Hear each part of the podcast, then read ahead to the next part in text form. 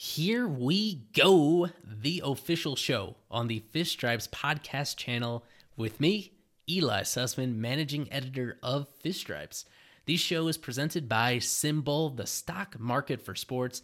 A whole lot more about Symbol coming up later in the show. Here on the pod, we cover the Miami Marlins every day in our own way. We appreciate all the ratings and reviews, all the feedback, positive or negative, as we try to you know, fine-tune this news and analysis about this team that we care about so deeply, this team that is uh, putting you through, through a pretty rough time as of right now, recording on Tuesday night, coming off a loss to the Blue Jays, the fourth straight loss for this team, dropping them to five games below the five hundred mark. Uh, it's a relatively light week of content on Fish Stripes uh, through mine, solely my fault, where my uh, computer has been damaged and it's currently in the shop being repaired. In the meantime, I'm using a backup device that moves a whole lot slower than I would like in terms of a lot of the tasks that we like to do. Some of the editing and designs and really everything that I like to do is being impacted. So thank you for bearing with me. No real bells or whistles on this show just because I don't have the access to my usual music library or the download speeds I would like to add in highlights and other sound effects. So so I hope I hope it still is up to the standard that you're expecting breaking down this Marlins team. Most of this Most of this episode is going to focus on Sixto Sanchez, kind of a forgotten man with this twenty twenty-one Marlins team, which is crazy because when this calendar flipped to twenty twenty-one, I don't think there was anybody that was like aren't harnessing more of our attention than Sixto was entering this new year. He was, I think more so than anybody else, emerging as that potential face of the franchise type player here in twenty twenty-one. We got that glimpse of him in the big leagues last year. I mean, at the minimum, he was supposed to be building off of that at some point here this year. Uh, was hopeful to make the opening day roster. Then when that kind of fell by the wayside, he should have came up soon after that. But his whole year now has been kind of sidetracked by a shoulder inflammation issue. And as of this recording, we just got another setback with Sixto where he's going to pause his throwing program because of some discomfort in that shoulder. That's going to be coming up later in the show for most of this episode, where we want to map out how we got here with Sixto, from him being, you know, the most intriguing player on this team, um, the next Pedro Martinez, uh, someone that you were like fascinated about on a number of levels, to somebody that is like not at all impacting this team through the first couple of months of the year and who's who you just don't know what to expect. Um, his entire year to this point essentially being wasted. And I think that you need to point the finger in a couple different directions, not only on Sixto himself, but potentially to the team and some things that happened there, as well as, you know, just some simple bad luck. We'll get into all that. For the first part of the show, we need to go through some observations about this Marlins team two months into the year, and particularly coming off this loss on Tuesday. A more conventional game recap coming on our Marlins small pod from A T Wardall on Wednesday morning on the same feed. I want to kind of complement that with some of my own observations. I mean, the obvious place to start is with Vladimir Guerrero Junior, who single-handedly swung the balance of this game. A final score of five to one, and it felt... The game felt decided pretty early on that Vladimir Guerrero Junior no doubt home run off of Sandy Alcantara. Sandy, for the most part in this game, kind of looked exactly like the guy that we've come to expect and love, who is just a consistently great pitcher. Uh, on this night, his fastball velocity is where you're accustomed to it being, maxed out around one hundred miles per hour, sitting at ninety-seven. He mixed in his secondary pitches very frequently against righties and lefties. And yet, you know, his final line allows four runs, all of them earned, and all of them pretty much because of Vlad, the three-run home run that he hit early in the game, and then indirectly he helped manufacture a run, uh, I think in, in the fifth inning. So overall, Vlad had four hits in this one, three of them coming off of Sandy. And, I mean, this is the first game all year that Sandy had to face a designated hitter in this one. That lengthened the lineup a little bit. It really just boils down to Vlad kind of making the one-man difference. This is the type of player that, as we're about to get into, the Marlins do not have anybody that's even remotely comparable to this type of like offensive superhero, where he really is just a savant with a bat in his hands, using all fields, hitting for extraordinary power, and is he's really so much fun to watch, and someone that is at the heart of this Blue Jays team ascending as a potential perennial playoff threat. So I'm envious. There's no doubt about it. That brings us over to Jazz. Jazz Chisholm Junior, I guess, is the closest comp you would have in terms of an everyday player on this Marlins team that people are enamored with uh, for good reason, especially what he did early on in the year. And another quiet game from him here. This was his first game back coming off of that ankle sprain. So that's where we want to uh, want to emphasize that, that this is overall encouraging to see that both Jazz and Adam Duvall, both those guys were nursing minor injuries. You weren't entirely sure if they would be able to avoid the injured list, but both of them felt well enough to start in this game. Both of them played the complete game, if I do notice correctly. Yes, and even though they Marlins had the D H in this one, they had Jazz at shortstop, one of the few times he's gotten to play shortstop this year, and they had Adam Duvall in right field. So that's a, a minor victory, the fact that you had them available and uh, b- believed to be relatively close to one hundred percent strength. What I'm noticing, though, from Jazz is that we now have this significant sample. You know, uh, it's not as large a sample as his April. When in April, he was one of the great all-around players in baseball. But since returning from that major injury, that hamstring strain in uh, mid-May, we're now up to forty-one plate appearances since he's been back. And he has eighteen strikeouts in those forty-one plate appearances versus one walk. Striking out in the mid forties percent of the time. Nearly half the time he comes to the plate since returning from the hammy strain. He strikes out, and yet he only has one walk. And those are the first things you point to when uh, you want to determine exactly what kind, how a player is recognizing pitches and going through their process at the plate. There's like a certain ratio with your strikeout rate and walk rate where it's just impossible to be successful. And that's kind of where we're at with Jazz since he came back from that injury. The overall numbers um, have been like replacement level. You know, they haven't been a disaster since he came back from the injured list, but obviously paling in comparison to what he did in the first portion of this year. I mean, a lot closer to what he looked like in twenty twenty down the stretch, when uh, people were not, you know, they were happy to see him tested at that level, but when he didn't even look ready to be a big leaguer at that point. So the longer this goes on, the more of a red flag it is, of course. Um, in the moment, as we're going to get into, the Marlins, I mean, they they really have nowhere else to look to. Jazz is cemented in their lineup and really at the top of their lineup for the near future, kind of by default with the state of this infield. I'm, I'm just, I just wanted to point that out, that um, when you see Jazz in the lineup and you kind of, your word association goes to, this is the guy that's going to carry us for this near-term future, I don't think that's responsible, or I don't think facts really back that up. When you look at his now overall numbers for the year, still a good rookie year by all accounts, but let's not overreact to what he did early on. Let's not overreact to how he's slumping right now. He's someone that really throughout his entire pro career has been conducive to these violent streaks of hot and cold and hot and cold and hot and cold. When it all evens out, hopefully he is a, a very good everyday player for this team.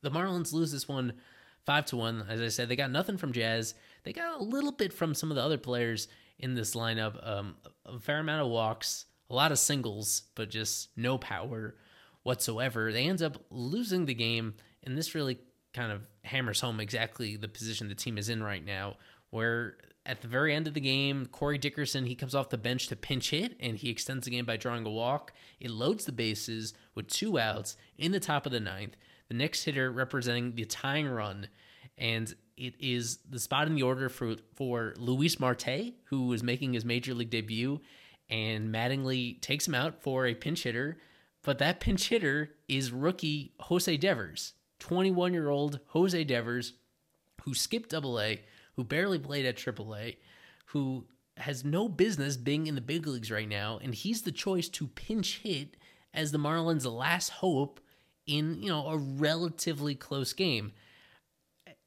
He uh, he falls behind oh two, he works the count full, and, and then he strikes out to end the game. And I have nothing against Devers. I really do think he has quite a significant major league career ahead of him. But this is like lunacy that he is in the big leagues right now, starting a lot. He's starting a lot of games. He's, I mean, against right-handed pitching, he's going to be in the lineup for the foreseeable future, almost every single game at either shortstop or second base, uh, probably second base against right-handed pitching. So he was off the bench in this one, but they are putting so much responsibility on his plate, kind of knowing that he is not ready to step into that role yet, because they really just leapfrog this whole part of his developmental process because of the situation they're in with these injuries. Uh, before the game, we got some updates on Brian Anderson that he is already kind of beginning this rehab from his shoulder subluxation. That was some of the best news that we got on the injury front prior to Tuesday's game, that B A is already in the midst of rehab. That gives you some hope that it's not a super long-term injury. We'll see exactly what the doctors say when he gets reevaluated next, uh, either by the end of the week or potentially the following week. That was relatively good news. On the downside with Miguel Rojas, it was determined that there was a small fracture in his finger that was dis- the finger that was dislocated on the pickoff play last week. Uh, a fracture on top of that. He is already going through some range of motions exercises, um, but I, I mean, it's pretty clear that he'll be out well beyond the minimum of ten days as well. Both those guys out for the rest of this road trip at the very least, but almost certainly beyond that, pretty deep into June, you need to expect that your left side of the infield is not going to be there. Guys that are so like well-rounded as players that are now just absent from this team, it leaves a huge void. It's what compelled me to write our first um, Trade Proposal Tuesday article, a new weekly series, Trade Proposal Tuesday, Uh, throughout June and July, where I pinpoint individual players that the Marlins want to pursue and, of course, want to put together a, a, a reasonable proposal as to what the Marlins would have to give up to get them. Then the featured player in our trade proposal today was Diamondbacks infielder Eduardo Escobar, uh, just a couple years removed from a dominant season, and even this year he's up to thirteen home runs. He plays second base, he plays third base, he's a pending free agent, but he's not that old, he's not super expensive, and he is admired by uh, so many people around the league. Um, I put together a four-player package that you could read about more on fish stripes dot com, and I put together under the premise that the Marlins should go after him right now, because it is a crisis, really. Like, their season is going to go down the tubes if they don't make a substantial infield acquisition in the coming weeks. They cannot survive.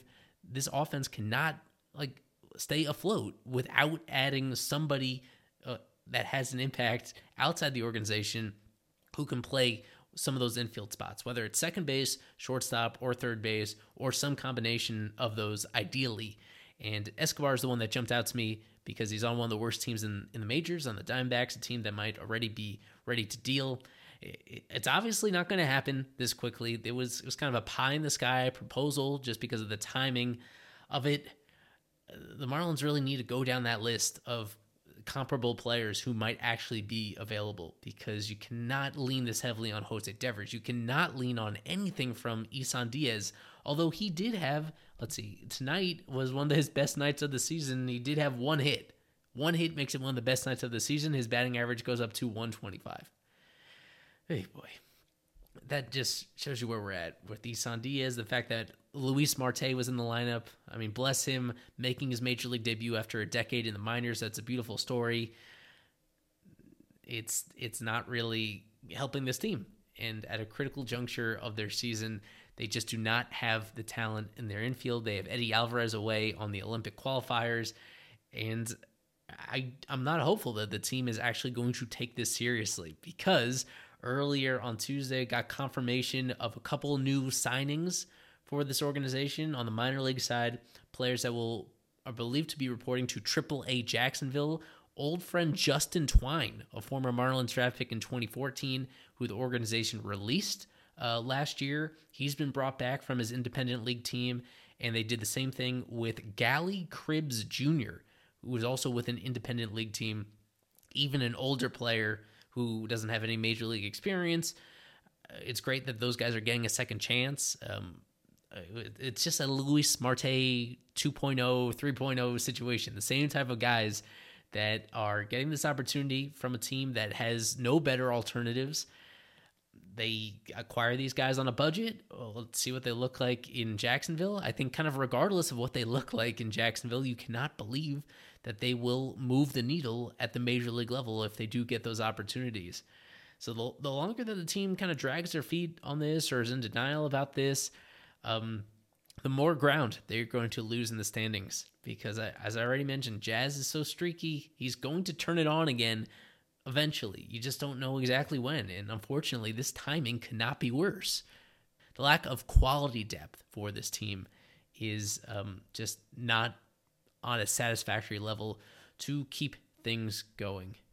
Uh, I mean, the good news is that you don't have to focus only on the Marlins when it comes to prognosticating how the rest of this year is going to look and who you really trust to make you a profit, because we are proudly partnered with Symbol, the stock market for sports. Symbol allows you to trade sports teams like stocks, and you earn cash payouts when they win. It's that simple. You just use your knowledge about M L B, N F L, the N B A to buy low and sell high on these teams. Check out the market analysis directly on Symbol, the analysis we have on Fish Stripes to get you comfortable with their platform. There's more than twenty-five hundred early adopters already who are making investments on Symbol. What you do is you go to symbol dot app, w w w dot simbull dot app, and create a free account. When you make your first deposit, you know, spend a little bit to get started. Just use the promo code FISHSTRIPES, all one word, FISHSTRIPES, for your ten dollars deposit bonus. The current Sim Marlins share price is the highest it's been all year at thirty-two dollars and twenty-one cents. Visit symbol dot app, use the promo code FISHSTRIPES for a ten dollars deposit bonus to help build your portfolio. Invest in what you know, invest in sports. You could buy low if, if individual players were stocks. You could buy low on Sixto Sanchez right now. He's been missing in action this entire year. I feel like I have to give a refresher about Sixto because he has not come up a whole lot on this pod, just because I was kind of resigned to the fact that he was going to be out for a large chunk of the season. I mean, the the verbiage from Don Mattingly and Kim Ng Uh, this entire year has kind of leaned that way, that they were going to be very cautious with Sixto ever since um, he kind of fell behind in the first place. As I mentioned up top, I, I think he was like the most intriguing player in this organization to start twenty twenty-one. And why was that? Because as a rookie, and technically he was still a rookie entering this year, in his first call-up of twenty twenty during the regular season, a three point four six E R A, a three fifty F I P in thirty-nine innings pitched, and that's while pitching, of course, with the universal D H to make it even more impressive. He threw the only complete game for the Marlins in twenty twenty, and it came against his former team, the Phillies. That was a more one of the more satisfying regular season games we saw. It's not just the results. I mean, it's the style that he does it with. Uh, regular season and playoffs included, according to StatCast, twenty-one pitches above one hundred miles per hour from Sixto Sanchez in that very small sample. That included uh, starting the game that clinched the National League wildcard series over the Cubs. And, I mean, that's probably the one game in particular that was the most satisfying all year, and Sixto was the one that got them through five scoreless innings of that. He has that amazing velocity that I just highlighted. He has a special changeup that it's right up there on the short list of the nastiest individual pitches this organization has. He showed a lot of potential with his slider, and above all else, he has excellent control. He showed that throughout the minor leagues. Um, I watched a lot of him in twenty nineteen when he was pitching for Double A Jacksonville against competition that was much older than him, even back then.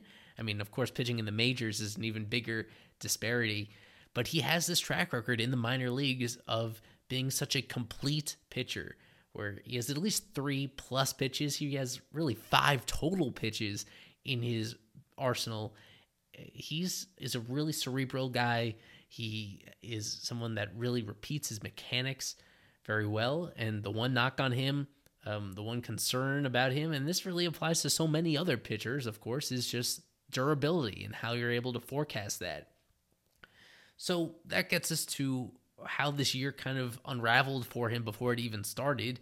He, of course, on the forty-man roster, and he was uh, believed to be, you know, a front runner for one of the opening day rotation spots, although with the understanding that the Marlins would watch his innings very carefully this year because he's had significant elbow injuries in the past, uh, and his conditioning has been inconsistent. He's not a perfect pitching prospect. There's that durability issue. And, I mean, I guess you want to point to the spring training of twenty twenty, when even before he made his major league debut, where the, there was an issue with his conditioning. He was fat entering spring training, so much so that they held him out of appearing in Grapefruit League major league spring training games. They wanted him to focus on the off-the-field stuff and make sure that he was committed to, you know, being the best version of himself. By all accounts, he kind of addressed that uh, during that COVID hiatus in the spring and summer of twenty twenty. He reported to summer camp in better shape. He impressed at the Fish Tank, the alternate training site. And from there, it was, you know, pretty much smooth sailing up to the big league level when that rotation spot opens. And he would, I mean, he showed the makings of being a guy that would be a fixture in this Marlins rotation for years to come and being, you know, one of the more recognizable guys on the team and across the entire league. The stuff he has, the swagger he has, the control he has, it, it was all coming together, where at the very least you just saw this high floor of a guy that was going to be a good starting pitcher for a very long time. So what went wrong? Uh, in spring training here in twenty twenty-one, he arrives behind schedule due to visa issues. We don't know all the particulars of that. Did he do something wrong with his uh, travel arrangements that made that come up? Um, was it just bad luck? Uh, there were a lot of foreign-born players that were affected by visa issues this spring, so I don't think you can hold that against him. What you absolutely cannot hold against him is a false positive COVID test uh, that ha- he had in late February that further delayed his progress. You know, during that time, again, you need to put yourself in that mindset of February where the pandemic is still raging and like hardly anybody had a vaccine at that point, especially among these younger adults. So when you, you know, allegedly tested positive for COVID, they had to isolate you for a number of days. That t- completely stalled his ramp up in trying to get stretched out to be a starting pitcher, which is, of course, uh, the big asset that he brings to the table, is that he's so efficient with his pitches, he's so consistent with his pitches. And, I mean, it's one thing to have nasty stuff like that and be in the bullpen and, and even in high-leverage situations. It's even more valuable to be a starting pitcher, and he has all the makings of being exactly that. Unfortunately, it's a long process, and so once that false positive COVID test hit, um, I mean, by then it became pretty apparent that he was going to be on the outside looking in on the opening day roster. He just did not have the time to get like reasonably stretched out to be a starter, you know, in a on a typical schedule. So this is where it really gets murky, because he finally, for the first time, got to pitch in some major league spring training games the second week of March, and he makes one, two, three of those appearances in Grapefruit League games, makes another one on the backfields, and he's he's lined up to, you know, make one of the finishing touches, you know, to his preseason preparation. It's already, by the time we get to the end of spring training, it's apparent he won't be on the opening day roster, that they sent him up to Jacksonville, to the Fish Tank, Uh, to kind of finalize his preparation for the season and just wait for a fifth rotation spot to open up for him. And as he is pitching in a game on March thirty-first, one day before Major League Opening Day, he's up in Jacksonville, and a couple innings into that game, they remove him for discomfort that he was feeling in his shoulder. And immediately, when it's any player, any pitcher, and it's anything related to their arm, there's concern about that. Although the team kind of did downplay it, and after everybody kind of held their breath, I mean, the diagnosis was disappointing, that he had inflammation in the back of his shoulder, but it didn't seem like a, like a, a deal breaker for his season. Like, there was no reason to panic at that time, already with the understanding that he'd be slowed down, that um that he'd be handled carefully this year, and he wasn't going to be in the rotation all year anyway. Um, and it just seems like a fluky thing, because they really did handle him responsibly, handle him gently during that spring training process, even once he fell behind schedule. You know, he was making starts every five or six days. They were only exceeding his workload by fifteen or so pitches every single outing. They they didn't rush him to the big leagues. There really didn't seem to be any mistakes along the way that would subject him more so to injury than anything else. I mean, and for his part, he seemed to be in the same kind of physical condition that he was during the twenty twenty season. It was a frustrating setback for sure, but felt like something they could overcome relatively easily. You know, once he suffered that issue, and once we got the diagnosis, I think this was must have been April second or April third, I think if you said fast forward two months, that even on a conservative side, there was every expectation that he would be in the big leagues by now, that at the very least, they were going to get two-thirds of a season from him at the major league level.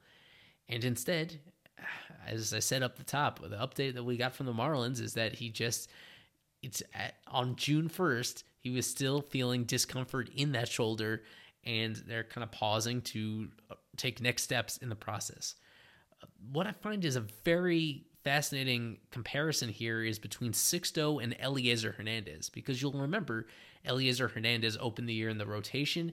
A couple innings into his first start of the regular season, he gets removed early for precautionary reasons, and upon closer evaluation, they find a biceps tendon issue where they have to shut him down. So that was that was really the bigger uh, setback for the Marlins as a major league team, because Eliezer was the guy that they were hoping to get something close to a full season out of him as an older player, but somebody that has, you know, physical comparisons to Sixto, where he's listed at six foot tall, kind of a stocky six foot tall, even guy, um, who has had some injury issues in the past as well, just like Sixto has. Nothing um, particularly with his elbow. I think in the past, He had he's obviously had blister issues in the past.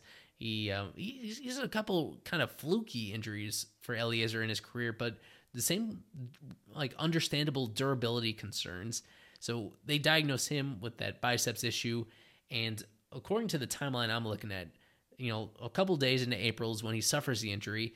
By mid-April, by the time we get an update from the team on April sixteenth or so, that update specifies that Sixto has begun throwing up to forty-five feet and Eliezer has been throwing up to sixty feet. So let me just make those dates abundantly clear. Sixto suffers his injury on March thirty-first, and by the middle of April, he's throwing again. Eliezer Hernandez suffers his injury a couple days into April, around the same time as Sixto, just a couple days later. By the same point, he is throwing again. So both these guys suffered injuries to their throwing arm. Both of them get shut down for a week and a half, maybe two weeks at most, and then they're back throwing again. And so what I don't understand is how we go from there to where we are now, where Eliezer Hernandez is on the verge of rejoining the Marlins rotation. He is eligible to come off the sixty-day injured list on June third, and it looks like he is going to be reinstated pretty much as soon as he is eligible. And then we have Sixto, who at this moment has been shut down from throwing yet again, and his arrival is uh, totally unclear. He has not been stretched out for anything close to a starter's workload. He's still a long while away. So how how did this happen with those two guys is I mean, something that I will never get a definitive answer to, of course. Everybody's individual body is different, and these injuries between these two guys are different. I mean, just some things I want to draw to your attention, though, is just how slow that ramp up was for Sixto, you know, where we have this statement from the team that he's been throwing since mid-April, and yet he only threw his first bullpen session at the very, very end of May. So there was six weeks between when Sixto was cleared to throw again and when he was throwing his first bullpen session. To compare that with Eliezer Hernandez, he started throwing in mid-April as well, and he had his first bullpen session uh, on May eighth, it looks like, about three weeks gap in between there. So Sixto Sanchez was brought along at half the speed that Eliezer was brought on, even though both guys suffered injuries around the same time. And I'm just going to say that again, because this is the detail that I'm really stuck on. Both these pitchers suffer injuries to their throwing arm around the same time. One of them takes about three weeks to go from throwing to bullpen. The other one takes six weeks to go from the beginning of his throwing progression to a bullpen session. Hey, it's Kaley Cuoco for Priceline. Ready to go to your happy place for a happy price? Well, why didn't you say so? Just download the Priceline app right now and save up to sixty percent on hotels. So whether it's Cousin Kevin's Kazoo Concert in Kansas City, go Kevin, or Becky's Bachelorette Bash in Bermuda, you never have to miss a trip ever again. So download the Priceline app today. Your savings are waiting. Go to your happy place for a happy price. Go to your happy price, Priceline. Everybody's body is different. Injuries are a little bit different. But that just seems to have been a, an intentional choice by the Marlins organization to bring Sixto along at a snail's pace. A guy that is their, I think everybody agrees, is if not the number one prospect in the organization. He's awfully close. He has, and if nothing else, he is entirely ready for the big leagues right now. He is an important part of this team. Year four of a rebuild, coming off a postseason appearance where they say publicly, when they're not afraid of anybody, we love the team that we brought back. This is a team that is, is talking like one that wanted this year to mean something, to be competitive. I, I, that doesn't jive with the way that they were handling Sixto coming off of an injury, but uh, all things considered, a mild injury. So the one detail I wanted to mention about this is that once Sixto did suffer the injury, and I think everybody believes it was a real injury of some kind, I'm not accusing them of faking that, I wonder if the thought entered the Marlins' head that he suffers that injury uh, while he gets shut down in the early part of April. The team drops to, remember, they dropped to one and six. They lost six of their first seven games to start the year, in a year when, when frankly, pretty much everybody predicted some regression from them. Uh, that the expectation was if they didn't finish last in this division, it wouldn't be a whole lot better than that. That this just, they seems to be a year away from being relevant in uh, most people's eyes. You have to wonder if early on in the year they saw what was happening. They saw, you know, some inherent flaws with this team offensively for sure. And, um, perhaps in just the level of competition that they were going up against. And you wonder if they saw that and wondered with Sixto, you know, nursing this injury, whether to take a long-term view in, in terms of handling this prized player of theirs. Sixto did get major league time in twenty twenty, but due to how he was behind schedule in his ramp up for regular season this year, the team did option him to the minors right before the year started. And so what are the ramifications of that? I mean, one, it saved them a lot of money, because when you are in the majors or on the major league injured list, you get paid like a major league player. Even for someone like Sixto, he would get the rookie minimum salary. It's well north of half a million dollars a year. He got he was options before the start of the regular season, and that meant that instead he does not receive, you know, a major league salary during this entire time. He's been paid a tiny fraction of that uh, as a forty-man roster player. You know, he's he's making more than the, the typical minor leaguer. It's something that he can live off of, but it is it's just pennies on the dollar of what he would have been getting if he had been fully healthy and in the major leagues. So I bring that up for, I guess, a, a bunch of reasons that we'll, we'll get through and then finally close out this pod here, uh, heading into the middle of this Marlins road trip. With Sixto, because he had been optioned before that, he has every incentive of trying to get back to the big leagues. He doesn't make money. He doesn't make any real money when he's in the minor leagues. He obviously does not he does he doesn't like grow him if he has this if he has any sort of like egotistical piece of him that wants the attention and wants the acclaim um, for being a star pitcher. He doesn't get that when he's in the minor leagues. And I mean, most of all, he doesn't get any service time once he is options. He has not been adding to his service time while he's been in the minor leagues this year. So last year, Sixto was up for uh, slightly more than half of the regular season, and on a prorated basis, he was credited with one hundred three days of service time in twenty twenty. So that that has not changed since then.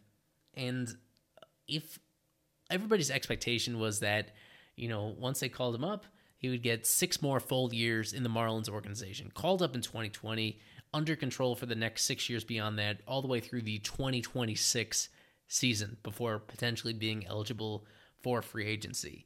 I wonder if the Marlins saw the team struggle out of the gate, knowing that Sixto was injured, uh, understanding, of course, his history of injuries prior to that, and um, one in thought it's very important for them to use this opportunity to get an extra year of control, even beyond what they were originally anticipating with him.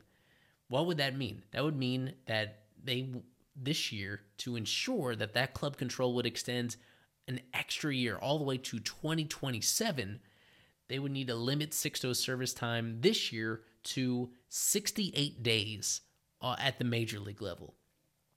The, the way it adds up, um, he needs to be held to one hundred seventy-one days or less um, to to fall below a full year of service time, and uh, to kind of push back the clock an entire year. Uh, he, he already got most of the way to a full year of service time last year, but because that's been stopped right now, if they really kick this t- can down the road, uh, they maybe they saw this path to extending their service time a full year, much deeper into his twenties.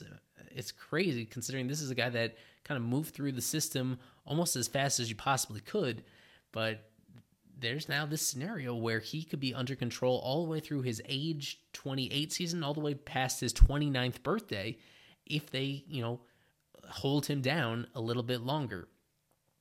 It's, I'm, I don't find this theory entirely plausible because we've seen how, you know, how much of a, uh, I don't even know the right word for it, how it's just been a total discombobulated situation trying to fill out this Marlins rotation behind Sandy, Pablo Lopez, and Trevor Rogers. It's essentially been a three-man rotation for almost this entire year, but before Cody Poteet finally stepped up as a semi-reliable fourth guy, that you would think there's an urgency to bring Sixto back, that he would be so much better than all these bullpen days and all these fringy call-ups that they've had uh, at various points during the year, that he could make such a big difference. You know, this team that despite all its flaws offensively could still be, you know, on pace for all of its goals if they had this above average starting pitcher on top of, you know, the studs that lead their rotation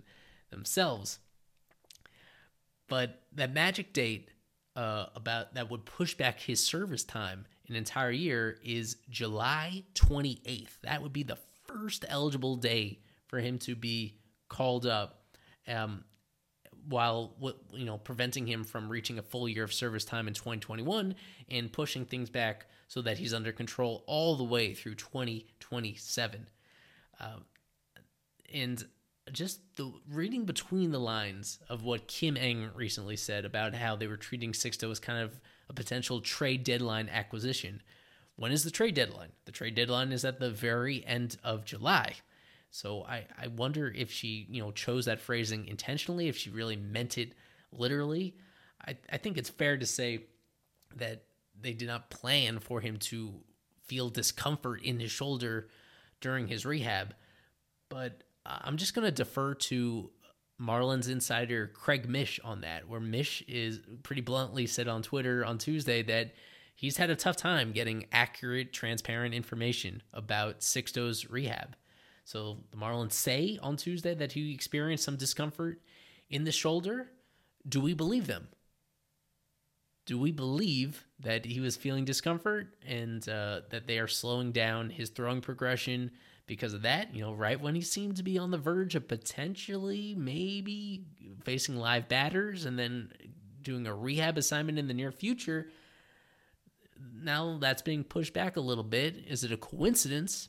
Is it something to worry about with Sixto, or is it just very convenient for a team that is, again, to get that extra year of service time, they'd have to hold him down for almost another two months from this point, all the way until the end of July before they'd be able to call him up while ensuring that he's still, you know, short of that service time marker. Sixto has every motivation for handling himself carefully, uh, for, you know, listening to what the trainers say and, you know, taking the steps, whether it's with his delivery or with his physique, to prevent injuries in the future. Like, there's there's no reason why Sixto would want to be, like, living in this, uh, like, I, I don't want to overstate it. I don't want to call it, like, uh, purgatory, but this this must be really painful uh, for him to, you know, not being able to take advantage of this opportunity with this Marlins team, to not establish himself, to not earn money. I think he wants to earn. This is not a guy that was ever a highly regarded international signee. He does not have, you know, I don't want to get inside his his bank account, but he he needs, he's got a lot of work ahead to kind of secure his future. He's not going to, you know, do it all just based on the hype and based on the nice words from Pedro Martinez. This is this was a pretty critical stepping stone year for him on paper that I think even in a best-case scenario at this point is not going to live up to his hopes and the organization's hopes for how this has played out. It's been it's been disappointing, and uh, I don't know exactly who to point fingers at. We're not going to get like a fully transparent explanation as to what's going on. Um, and just to, in the words of Fish Stripes' own reporter Ethan Budowski, this is not a reason to panic, that there is still hope for him to come back. We still haven't gotten a full, you know, clarification as to what this recent discomfort is with Sixto. Yeah, I, I hope all these thoughts have been at least relatively cohesive of, about Sixto. All I'm saying is that for those that believe this is some sort of like character flaw on his account, that somehow he's not doing enough to get back healthy, all I'm saying is that he has every possible motivation, every incentive possible, like to get onto the field and contribute at the major league level, to pitch in front of crowds for the first time. He didn't get to do that last year, and you just know that he would thrive off of those kind of atmospheres at Loan Depot Park and on the road and everything that comes with being a major league player in between. So I think I speak for everybody when I, we hope we see Sixto with the Marlins as soon as like realistically possible at this point. And realistically possible, I, I I don't really see a scenario where he's up before the All-Star break now. If they've paused his throwing program and still are like determined to stretch him out as a regular starter, like that whole process is still going to take another month uh, from the point where he's actually, you know, given the green light to throw again. He's going to miss the majority of this season, and that is just crazy to think about from where we were entering twenty twenty-one. This has been Eli Sussman. This show, as always, presented by Symbol, the stock market for sports. Thank you guys for the support. Uh, hoping to get my regular computer back relatively soon so that I could do everything I like to do with the GIFs, with the edits for Fish Picks. We have a new sponsor for Fish Picks for June and beyond, three oh five candles, every single month, uh, giving away a grand prize, the three oh five Cafecito candle, valued at forty-nine dollars, but free to whoever is a points leader in our contest. Be sure to play along with Fish Picks every single Marlins game. There's going to be a Marlins game for the next fifteen straight days, and now's the perfect time to jump into the contest. If even if you haven't done it previously, it's very simple to get involved. Only takes a few seconds of your time each day. Spread the word about it and support three oh five candles. I mean, we have a discount code that you could see plastered all over our site. You get ten percent off your order, no matter how big your order, when you enter the code FISHSTRIPES at checkout on three oh five candles. Priceline dot com. So support them, support Symbol. Um, hopefully we'll have our series preview live stream against the Pirates going up on Fish Stripes Live on Thursday. I'll have to like, keep you posted about that. And uh, the rest of this week, we still have our small pods going up in the mornings. Plenty of articles coming up as well on fish stripes dot com. Uh, stay involved with this team on the Major League side, on the minor league side, of course, coming off a really nice month uh, for the Marlins minor league affiliates. And we'll have plenty of coverage of that as well on all of our platforms. All things Miami Marlins every day in our own way on Fish Stripes. Thank you guys for listening. Go Fish.